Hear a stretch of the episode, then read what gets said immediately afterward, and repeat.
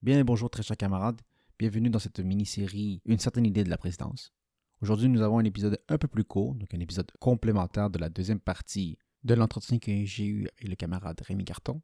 À l'agenda aujourd'hui nous allons répondre à des éléments plus techniques sur les législatives. Nous allons répondre aux questions entre autres qui peut être député ou plutôt qui peut être candidat ou candidate. Nous allons survoler le système de l'élection des députés qui est un peu particulier, un peu différent de celle de la présidence.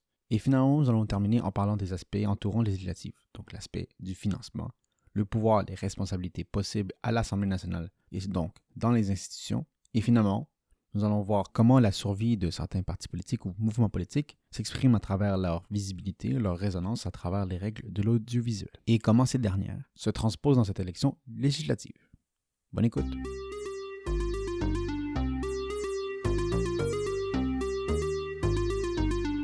Eh ben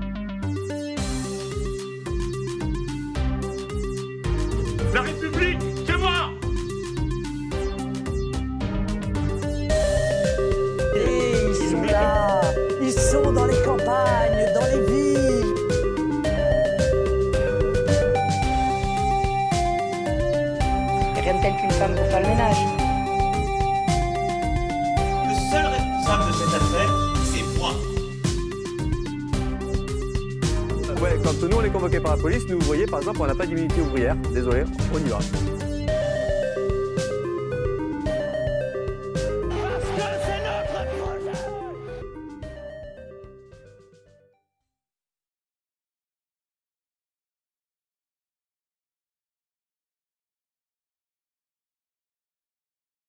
La première question qu'il faut se poser sur les législatives, c'est qui peut être député? Bon, ou plutôt candidat à être député. Donc, c'est comme un peu comme les présidentielles, c'est presque les mêmes règles en fait. Donc, toute personne de plus de 18 ans, bien entendu ayant la nationalité française, qui est éligible, donc habilité à voter, et dont ses droits civiques et juridiques n'ont pas été enlevés ou suspendus, peuvent justement être éligibles pour être député.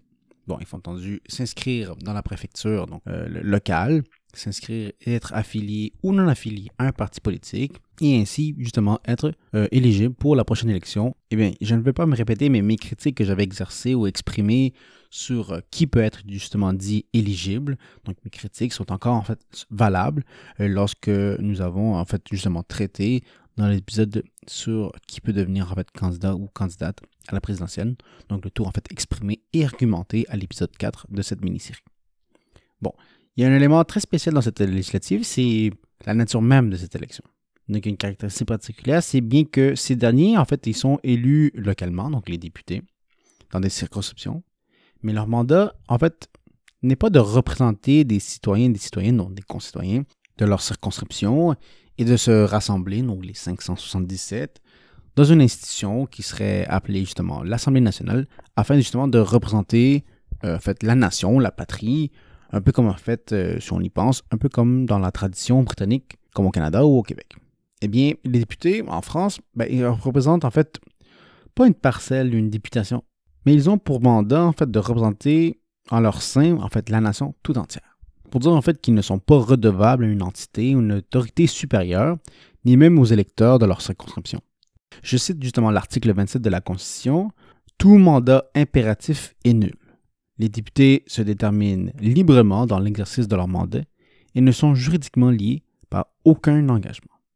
Donc, elles sont mandatés donc par les électeurs et les électrices dans une circonscription au nom de la nation dans son ensemble. Donc, ça fait 577 nuances du même pays avec des idées, des cadres idéologiques, des expériences de vie et professionnelles, et parfois des biais et des préjugés réunis dans une même institution. C'est pas peu dire. Bon, on vient d'expliquer justement la particularité du mandat, donc qui ne représente pas une circonscription, mais il représente la France parmi les autres collègues, au nombre de 577 au total, justement les députés.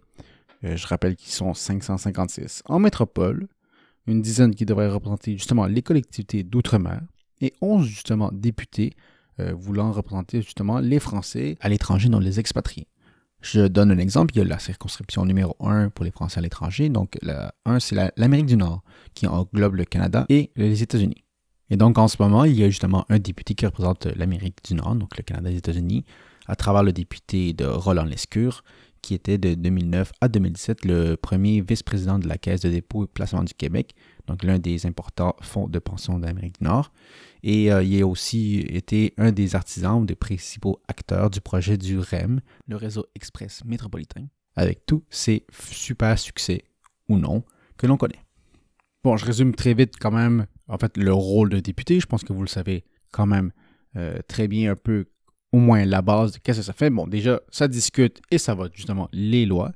Il y a une partie justement du contrôle de l'action du gouvernement, donc à travers un vote de confiance, donc engageant le gouvernement, donc le, premier ministre et ses ministres. Il y a aussi la fameuse motion de censure, donc c'est une autre motion justement de dire euh, ben, on n'est pas d'accord justement avec le gouvernement qui est là, mis en place. C'est aussi techniquement le Parlement en fait qui autorise la déclaration de guerre, euh, à ne pas confondre avec les interventions militaires. Ça, c'est un peu plus spécial. C'est ça où ça rentre, si on veut, dans le pouvoir, si on veut, en partie exécutif, que ce soit celle du président ou justement du gouvernement en soi. Et il y a aussi une autre chose, en fait, euh, le Parlement, donc à travers les députés, autorise, si on veut, la prise d'ordonnances par le gouvernement, euh, qui sont notamment du domaine de la loi. Donc elles sont techniquement prises, en fait, en Conseil des ministres, après avis du Conseil d'État. Et justement, c'est les députés, donc l'Assemblée nationale, qui doivent justement euh, entériner ou non, devraient techniquement entériner effectivement ces ordonnances-là.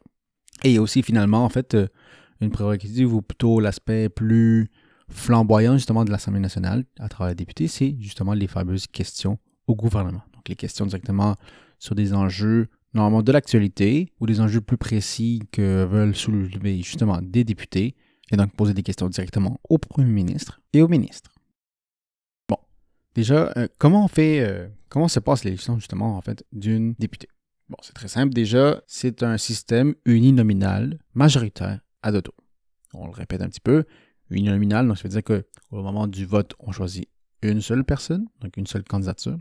Donc majoritaire, donc techniquement, il faut avoir la majorité des voix, et je vais l'exprimer tantôt, à deux tours. Donc le fameux deux tours, c'est un peu comme le présidentiel, mais il y a une petite particularité, évidemment, sinon ce ne serait pas la France. Donc, uninominal, ça veut dire que tout simplement, le jour du vote, c'est une seule personne. Donc, un citoyen, citoyenne habilité à voter va prendre un seul bulletin de vote pour choisir une seule personne, une seule candidature. Et donc, au résultat, en fait, au premier tour, si personne obtient justement en haut de 50% pour la circonscription, il y aura un deuxième tour. Mais il y a une petite particularité. Et c'est pas comme la présidentielle, par exemple, donc c'est pas la première personne qui est arrivée en avant, donc avec moins de 50%, mais quand même avec le plus de votes, et la deuxième personne qui suit derrière qui vont se retrouver au deuxième tour. Au législatif, par contre, toutes les candidatures qui auraient obtenu 12,5% des votants, donc des personnes qui sont éligibles, et ce, dans la circonscription. Et on ne parle pas ici des 12,5% des gens qui auraient voté le jour des élections. Une nuance très importante à retenir. Et donc, justement, si la candidature a obtenu en haut de 12,5%, donc toutes les candidatures qui ont eu en haut de 12,5%, peuvent se représenter justement lors euh, du deuxième tour. Et c'est là justement en fait qu'il y a la question des enjeux et des alliances. Et donc en fait normalement il y a des alliances normalement entre la gauche. Il y avait historiquement justement des alliances contre le Rassemblement national ou le Front national à l'époque, ce qu'on appelait justement le fameux Front républicain. Front républicain qui, on l'a répété plus qu'une fois dans cette mini-série, est très affaibli par les partis même de la droite qui ont adopté un vocabulaire, voire même des postures et des projets de loi qui vont relativement dans le même sens. Et on pourrait dire aussi d'une certaine gauche qui a aussi adopté aussi le vocabulaire de l'extrême droite. Donc c'est déjà particulier justement. Donc tous ceux qui ont en haut de 12,5% des votants éligibles passent au deuxième tour. Et justement, il y aura un deuxième tour. Et au deuxième tour, ben, c'est tout simplement la personne qui aura la majorité. Là, ce n'est plus justement nécessaire d'avoir la majorité absolue. Il faut juste avoir une majorité qualifiée, donc avoir un vote de plus que la deuxième personne qui serait arrivée. Et on devine justement la personne qui gagne cette élection-là pour cette circonscription. Bon, les élections législatives ont deux éléments très particuliers où, si on veut, je voulais prendre le temps de l'expliquer parce que ça va donner justement des outils à comprendre le reste des discussions que j'ai eues avec le camarade euh, Rémi Carton. Donc, premièrement, il y a la question en fait du financement. Donc, chaque vote rapporte au parti auquel les candidatures sont affiliées. C'est un élément qu'il faut marquer quand même lors de la mise en candidature de la personne. Entre 1,42€ et 1,60€, donc environ euh, presque 2 dollars canadiens. Et bon, évidemment, justement, ce financement-là, des partis à travers un vote, suit l'inflation, pas comme nos salaires. Et donc, en fait, pour avoir ce financement-là, il faut aussi une autre particularité. Il faut justement que le parti ait fait plus de 1% des voix, et ce, dans 50 circonscriptions. Donc, chaque député aussi ramène au parti. On ne parle pas justement de dépenses connexes ou de frais de, recherche, mais pour le parti directement auquel euh, le candidat ou la candidate est affilié, rapporte à peu près 37 280 euros par année, ce qui vaut à environ 50 000 dollars canadiens. Donc, euh, multipliez ça par 5 et ça, c'est ce que rapporte justement un seul député euh, pour euh, son mandat au complet. Juste pour l'année, en fait, 2022, là, donc celle qui vient de commencer et terminer, c'est à peu près 66 millions de- d'euros qui va justement être donné de l'argent public vers les partis. Donc, justement, il y a une initiative, en fait, excessivement importante, justement, d'avoir le plus de députés à l'Assemblée nationale pour, justement, être capable de remplir les coffres du parti auquel ils sont affiliés. Et c'est pour ça, justement, que dans l'aspect plus local et pas au niveau national, les partis ou des petits partis, en fait, sont créés, mais ils sont plus, en fait, des caisses de, si on veut, de maintien, si on veut, de financement, donc de, même si ces partis-là ont peu de raisons de vivre ou de peu d'impact à niveau national, c'est en même temps une forme de, si on veut, club select, en fait, de vieilles personnes qui veulent justement conserver un poste et un salaire et du financement pour leurs amis de leur parti politique. Et donc, vous l'aurez compris, c'est une des sources, en fait, principales du financement des partis politiques en France. Bon, certes, ça limite l'argent d'acteurs privés, donc on pense aux États-Unis, mais ça reste un montant, en fait, qui est assez grand et qui repose justement, en fait, très peu sur des dons des particuliers, des membres, et surtout, en fait, dans les dernières années où il y a justement une tendance à, se départir justement des euh, partis traditionnels ou l'enregistrement de partis pour des mouvements. Donc tout le monde peut adhérer. Normalement, il faut juste un petit clic par Internet sans nécessairement justement avoir un besoin de, de financer, de mettre un petit euh, comme un 5, euh, 5 dollars ou un 5 euros pour devenir de façon officielle un membre. L'autre aspect assez important justement de noter de pourquoi avoir des députés. Donc évidemment le parti politique, donc celle d'avoir une représentation politique à l'Assemblée nationale pour exprimer ses idées, des valeurs, des principes, un cadre idéologique et peut-être même se rattacher soit euh, à un parti pour être capable de poser justement une législation, en fait un projet de loi. Mais il y a aussi une autre chose, une autre incitative justement d'avoir une pluralité de députés à l'Assemblée nationale. Cet incitatif est à caractère plus technique, donc ou plutôt institutionnel. Donc il se réfère en fait au fonctionnement, aux règles internes de l'Assemblée nationale. Donc premièrement, donc, euh, un des objectifs les plus simples, c'est d'avoir en fait au moins 15 députés. Bon, c'est à peu près le minimum justement pour être reconnu de façon formelle comme un groupe parlementaire. Être reconnu comme étant un groupe parlementaire peut permettre plusieurs choses. Premièrement, c'est d'avoir du financement pour le groupe parlementaire, donc ce groupe-ci, donc pour avoir des employés, des recherchistes qui vont l'aider à rédiger, à corriger, à préparer, voire même à être euh, un peu partout justement dans les commissions pour le parti. Et donc, en fait, euh, c'est du financement extra qui ne vient pas directement des poches des partis. Mais il y a aussi une autre chose. C'est le fait d'avoir un groupe parlementaire permis justement de briguer des postes à responsabilité, comme la commission des finances, la présidence ou la vice-présidence justement de l'Assemblée nationale. Donc le nombre en fait de sièges dans les commissions euh, permanentes et le temps de parole alloué est réparti proportionnellement selon la taille de votre groupe parlementaire. Mais bon, qu'est-ce qui arrive si vous êtes euh, moins de 15 ou si vous êtes tout simplement un ou une députée indépendante? Ben, c'est. Votre visibilité est clairement euh, réduite. Donc, vous avez tout simplement en fait euh, peu de chances de vous exprimer. En fait, c'est très simple. Vous avez le droit une fois de vous exprimer tous les deux mois. Donc, ça veut dire tout simplement que vous êtes politiquement Et donc, il y a déjà un intérêt pour toute formation politique, que ce soit le Parti communiste, le, Renaissance, donc le nouveau nom pour euh, la République en marche, d'obtenir au moins 15 députés pour être reconnu comme étant un groupe parlementaire à l'Assemblée nationale. L'étape suivante, c'est d'arriver justement à l'échelle de, de 58 députés. Et ça, ça permet quoi justement? Eh bien, c'est superbe. Il est possible de faire justement des motions de censure contre un gouvernement. Donc, en fait, à partir de 58, on peut demander à ce que les autres députés, les autres camarades, se prononcent justement sur le fait de est-ce qu'on renvoie, est-ce qu'on renvoie justement oui ou non le premier ministre et ses ministres. Et donc, il y a un intérêt effectivement. Bon, évidemment, il faudra convaincre les autres députés de l'Assemblée nationale pour avoir une majorité quand même, pour être capable de censurer le gouvernement.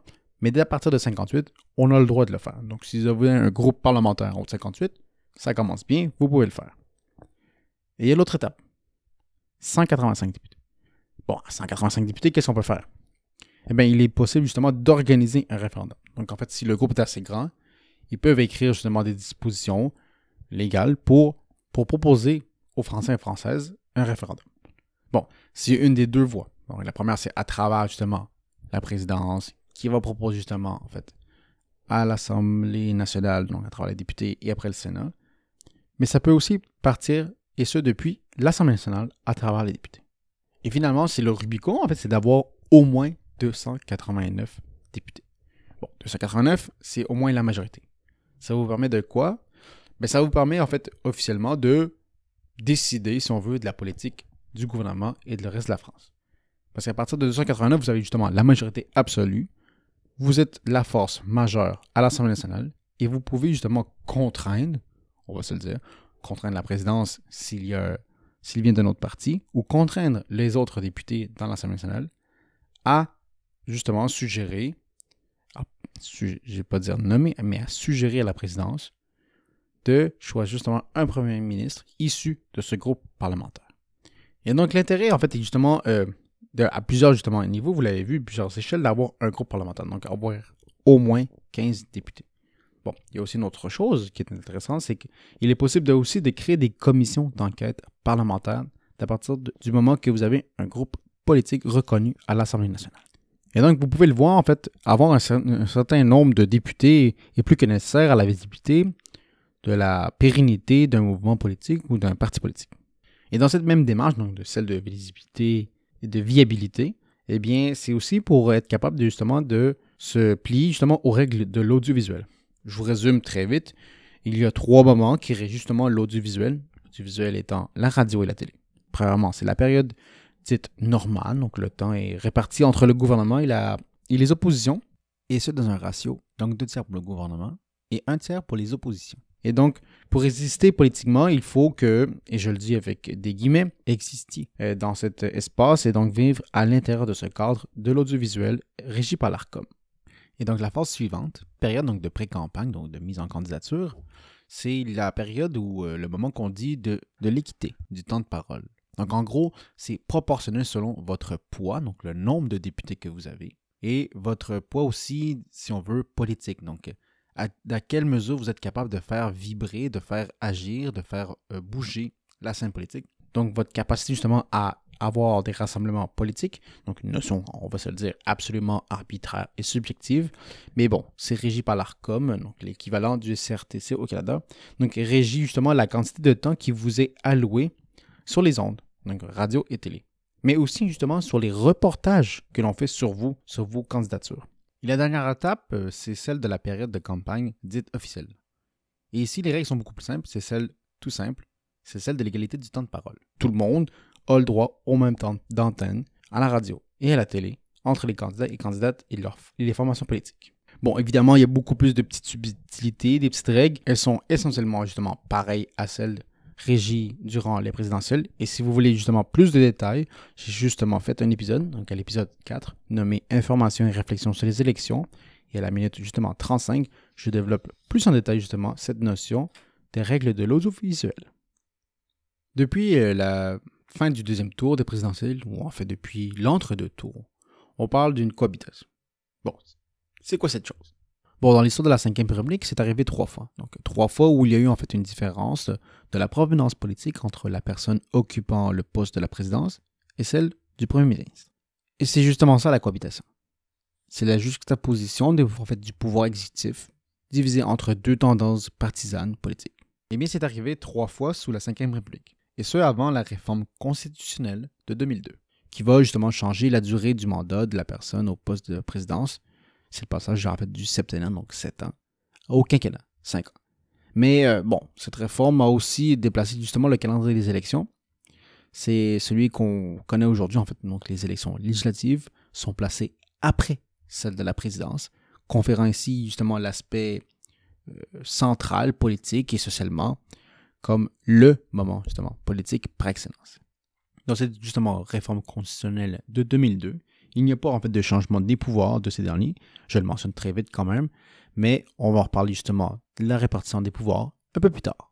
Et donc justement, c'est avant la réforme constitutionnelle de 2002 qu'il y a eu les trois cohabitations. Donc, euh, je rappelle justement, lors d'un mandat de 7 ans d'une présidence et lorsque les députés, eux ayant justement un mandat de 5 ans, sont en réélection, les élections législatives se transformaient en une sorte de référendum, de baromètre de la satisfaction, de l'acceptabilité en fait du bilan face à la présidence, face et par extension justement du gouvernement mis en place. Donc la première cohabitation était celle sous la présidence de François Mitterrand du Parti socialiste et euh, face à lui justement Jacques Chirac au poste de Premier ministre issu justement du RPR, donc le Rassemblement pour la République, parti de droite dite gaulienne. Cette première cohabitation va durer de mars 1986 à mai 1988. Ces derniers vont justement se revoir au deuxième tour de l'élection présidentielle de 1988. En voici un extrait mythique du débat d'entre-deux tours le 28 mai de la même époque. Eh bien, je souhaite, Monsieur Mitterrand, que vous et votre parti ayez la même conception de l'impartialité de l'État que celle que j'ai toujours eue et qu'a toujours eu le mouvement auquel j'appartiens. Je vous ai observé pendant deux ans. Vous me donnez là un bien mauvais exemple. Mais je ne vais pas m'engager davantage. Moi, je, je vous appelle je ne fais aucune observation particulière sur votre façon de vous exprimer. Vous en avez le droit. Moi, je continue de vous appeler Monsieur le Premier ministre, puisque c'est comme cela que je vous ai appelé pendant deux ans, et que vous l'êtes. Eh bien, en tant que Premier ministre, j'ai constaté que vous aviez, et c'est bien juste de le dire, de très réelles qualités. Vous n'êtes pas celle de l'impartialité ni du sens de la justice dans la conduite de l'État. Permettez-moi juste de vous dire que ce soir, je ne suis pas le Premier ministre et vous n'êtes pas le Président de la République. Nous sommes deux candidats à égalité et qui se soumettent au jugement des Français, seul qui compte. Vous me permettrez donc de vous appeler Monsieur Mitterrand. Mais vous avez tout à fait raison, Monsieur le Premier ministre. La deuxième cohabitation a été entre justement le président Mitterrand réélu euh, du Parti socialiste et celle de, de Balladur, lui aussi du parti du RPR. En somme, une forme de remake. Elle a aussi été en partie une réaction aux suites aux années difficiles politiquement et surtout économiquement de la France dans les débuts des années 90, avec une récession justement qui touche le pays fortement. Donc le président sera contraint justement à une cohabitation entre mars 1993 et mai 1995. Et donc à l'élection présidentielle de 1995, en fait, c'est la revanche de Chirac. Il accède finalement à l'Élysée face à son concurrent socialiste, Lionel Jospin. La troisième et dernière cohabitation, à ce jour, arrive très tôt en fait dans le septennat de Jacques Chirac. C'est pas plus de deux ans après le début de son premier mandat. Eh bien, ce dernier en est aussi le propre artisan justement de cette cohabitation. Elle n'était pas nécessairement attendue puisqu'elle était en fait le fruit d'une dissolution surprise de l'Assemblée nationale par ce dernier, donc par Jacques Chirac. Eh bien, la gauche va se concentrer, va faire euh, des alliances et va arriver justement à obtenir une majorité au Parlement suite aux législatives de 1997.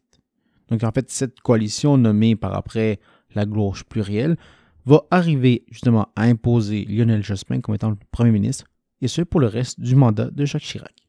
Et donc justement, la dernière cohabitation avec euh, Chirac et Jospin va pousser politiquement à euh, transformer justement les institutions, ou plutôt l'aménagement des institutions à travers justement la réforme constitutionnelle de 2002, qui va justement, un, changer le calendrier, donc mettre la présidence avant les législatives, ou plutôt déplacer les législatives après celle de la présidence, et réduire justement le mandat au même niveau justement que ceux des députés, donc un mandat de 5 ans.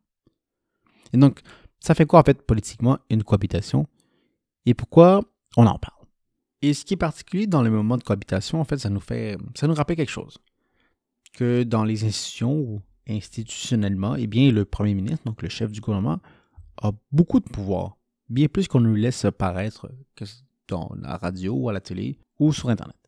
Justement, le gros du pouvoir se retrouve au Parlement. Donc la France est dans ses institutions, donc une république parlementaire. Donc le gouvernement est redevable non à la présidence, mais au Parlement lui-même. Donc lui-même censé justement représenter l'ensemble de la France et de ses habitants. Certes, c'est le président qui nomme le Premier ministre, mais cette personne doit être issue du groupe en majorité au Parlement, puisque ce dernier est justement entériné par l'Assemblée nationale. Et donc, ce phénomène politique de cohabitation remet en perspective les relations de pouvoir entre ces deux postes, qui peuvent aussi bien être antagonistiques que symbiotiques et donc que le Premier ministre soit une forme d'extension de la volonté et de puissance politique que l'on confère à la présidence. On voit plus réellement en fait quelques décrétés par les textes et les institutions, bien le locataire de l'Élysée est cantonné à signer justement les ordonnances, une espèce de pouvoir euh, discrétionnaire de l'exécutif, mais bien entendu illimité, donc c'est pas comme aux États-Unis. Donc selon la Constitution, il doit justement ratifier les textes de loi et représenter en fait la France à l'étranger. Donc il y a vraiment une dimension plus diplomatique et de représentation de la France en dehors des frontières de l'État. Donc en gros, il devient sensiblement comme ses homologues en fait de président des autres régimes politiques en Europe. Donc il revient en somme à l'idéal plus proche, disons, de ce fameux euh, garde ou arbitre des institutions de la République. Si vous suivez justement cette mini-série depuis le début, vous vous dites sans doute que je me suis trompé dans l'analyse, dans le regard que j'ai posé euh, sur la présidence et le poste. Je vous disais effectivement que le politique, ou plutôt que la France était un régime hyper présidentialiste, hyper présidentialisé. Mais ne vous inquiétez pas, je ne suis pas nécessairement trompé et je vous explique pourquoi. Et donc la présentation que je viens de vous faire sur la répartition des pouvoirs entre le Premier ministre, donc le gouvernement, et la présidence, c'est ce qu'il y a sur papier. Donc, ce qui devrait être, donc mon analyse, ou plutôt l'analyse que j'ai faite, n'est pas nécessairement en fait euh, fausse, elle est justement en fait basée sur la réalité politique. Mais je vais mettre quand même un petit astérisque à tout ce que j'avais dit dans le passé, mais j'y reviens. Et donc, cette euh, cohabitation, plutôt cette diffraction entre la théorie et la réelle politique commence avec l'élection de la présidence au suffrage universel direct, et ce, après le référendum de 1962 qui va imposer en fait une forme de réalité politique entre la présidence en l'amenant sur la scène nationale, qui entre un peu en compétition avec l'élection législative, qui elle aussi se veut comme étant le moment politique d'une agrégation de représentation locale pour avoir justement un portrait national qui est supposé être à l'Assemblée nationale, comme stipulé antérieurement. Donc on a en fait techniquement une personne, donc la présidence, contre 577, et c'est déjà quelque chose justement de voir cette élévation d'une seule personne à égalité comme moment politique ou comme pouvoir politique face à 577. Donc déjà, premier élément. Et le deuxième moment de réfraction, c'est justement la modification constitutionnelle de 2002, avec l'inversion du calendrier entre les deux élections. Et donc du passage d'un mandat de 7 ans à 5 ans et de mettre les élections législatives après celle de l'élection présidentielle. Donc je reprends justement l'expression sur le poste de la présidente. Donc cet arbitre ce garant de la Constitution et des institutions va venir jouer en fait sur le terrain des mortels, dont le poids politique et social est en partie élevé, confédéré, grâce en fait à la mise en scène médiatique. Mais aussi du fait que ce dernier vient avec un programme politique, donc un arbitre joueur propulsé au devant de la scène. À ceci s'ajoute le fait que ce dernier est associé justement à un parti politique avec des militants, des cadres, des apparatchiks et éventuellement justement des députés.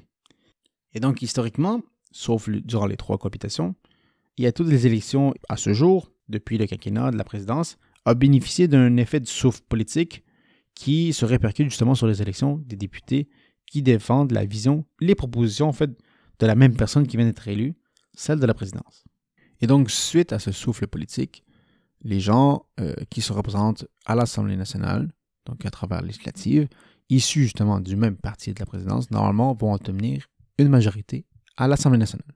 Et bien évidemment, ces années lui sont redevables puisque la plupart ont bénéficié justement de ce souffle, ce souffle créé par l'élection présidentielle, qui fait écho sur les députés issus du même parti ou au moins compatibles, dont certains seront peut-être même choisis comme étant ministres. Ces années vont teinter justement la couleur de la composition du nouveau gouvernement, et dont je répète, le président nomme en prenant compte la force politique majoritaire à l'Assemblée nationale. Donc, on a toute une chaîne en fait, de personnes compatibles, loyaux, voire qui leur doivent leur poste et leur promotion à certaines personnes. Cette personne-là étant justement la présidence. Et c'est pour cela que l'on dit que politiquement, la France est un régime super présidentiel. Certes, non nécessairement en théorie, donc en papier, mais bien en termes de la politique, donc dans la praxis du pouvoir. Mais, et il est là justement mon astérix de tout à l'heure, mais cette année, cette élection législative de 2022, eh bien, ça va peut-être changer. Il y a une cohabitation qui est possible cette année, possible puisque depuis l'entre-deux tours, justement, Jean-Luc Mélenchon, donc le candidat à l'élection présidentielle sous la bannière Union populaire, donc issu justement de la France insoumise, qui était arrivé troisième au premier tour, donc avec près de 22% des suffrages exprimés, a remis au goût du jour cette possibilité d'une cohabitation et ça à travers la notion d'un troisième tour. Un troisième tour, si on veut, comme présidentiel. Donc, en fait, d'un peu d'imposer justement une cohabitation à la présidence face justement à un duel que personne ne voulait, le fameux duel Macron-Le Pen. Et donc, la coalition de plusieurs partis justement de gauche, sous la bannière de la NUPES, la NUPES étant la nouvelle Union populaire écologique et sociale, donc des forces de gauche ont une opportunité justement d'imposer une cohabitation et donc contrer peut-être les objectifs de casse sociale envisagés et rêvés par le bloc bourgeois, et ce autour du personnage du président Macron. Ceci dit, je ne veux pas trop en parler justement de cette cohabitation possible de la NUPES, donc la coalition de la gauche, puisque c'est exactement en fait le cœur en fait de la deuxième partie issue du superbe entretien que j'ai eu avec le camarade Rémi Carton, dont cet épisode est complémentaire. Et donc nous voilà justement à la fin de cet épisode un peu plus court, explicatif justement sur les élections législatives. On a parlé un peu justement de qui peut être député. On a surveillé justement le système de l'élection des députés, les aspects justement entourant législatives, donc l'aspect du financement, le pouvoir des responsabilités possibles à l'Assemblée nationale et donc dans les institutions, et aussi sur l'aspect de la survie, donc la visibilité et la résonance à travers les règles de l'audiovisuel. Je vous rappelle pour les Français et les Françaises à l'étranger, donc en Amérique du Nord, en fait, euh, le premier tour c'est samedi le 14 juin 2022. Le deuxième tour, s'il en a un, c'est le samedi 18 juin suivant. Dans la métropole en France, donc c'est le dimanche, donc le dimanche 12 juin. Et le deuxième tour, c'est dimanche le 19 juin. Je vous laisse évidemment des références complémentaires en description. Si vous voulez aider cette chaîne financièrement, évidemment, il y aura un hyperlien en description, et ce pour un don ponctuel ou récurrent. N'hésitez pas à partager et noter cet épisode sur toutes les plateformes auxquelles vous écoutez ce super balado. Je me nomme Guillaume Schneider, et c'était un autre épisode de cette mini-série, Une certaine idée de la présidence.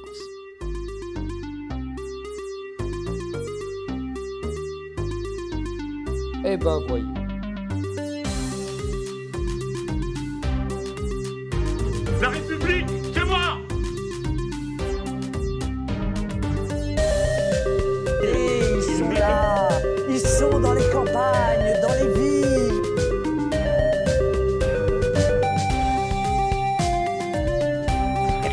Femme pour faire le ménage. Le seul responsable de cette affaire, c'est moi. Ouais, quand nous on est convoqué par la police, nous, vous voyez, par exemple, on n'a pas d'immunité ouvrière. Désolé, on y va.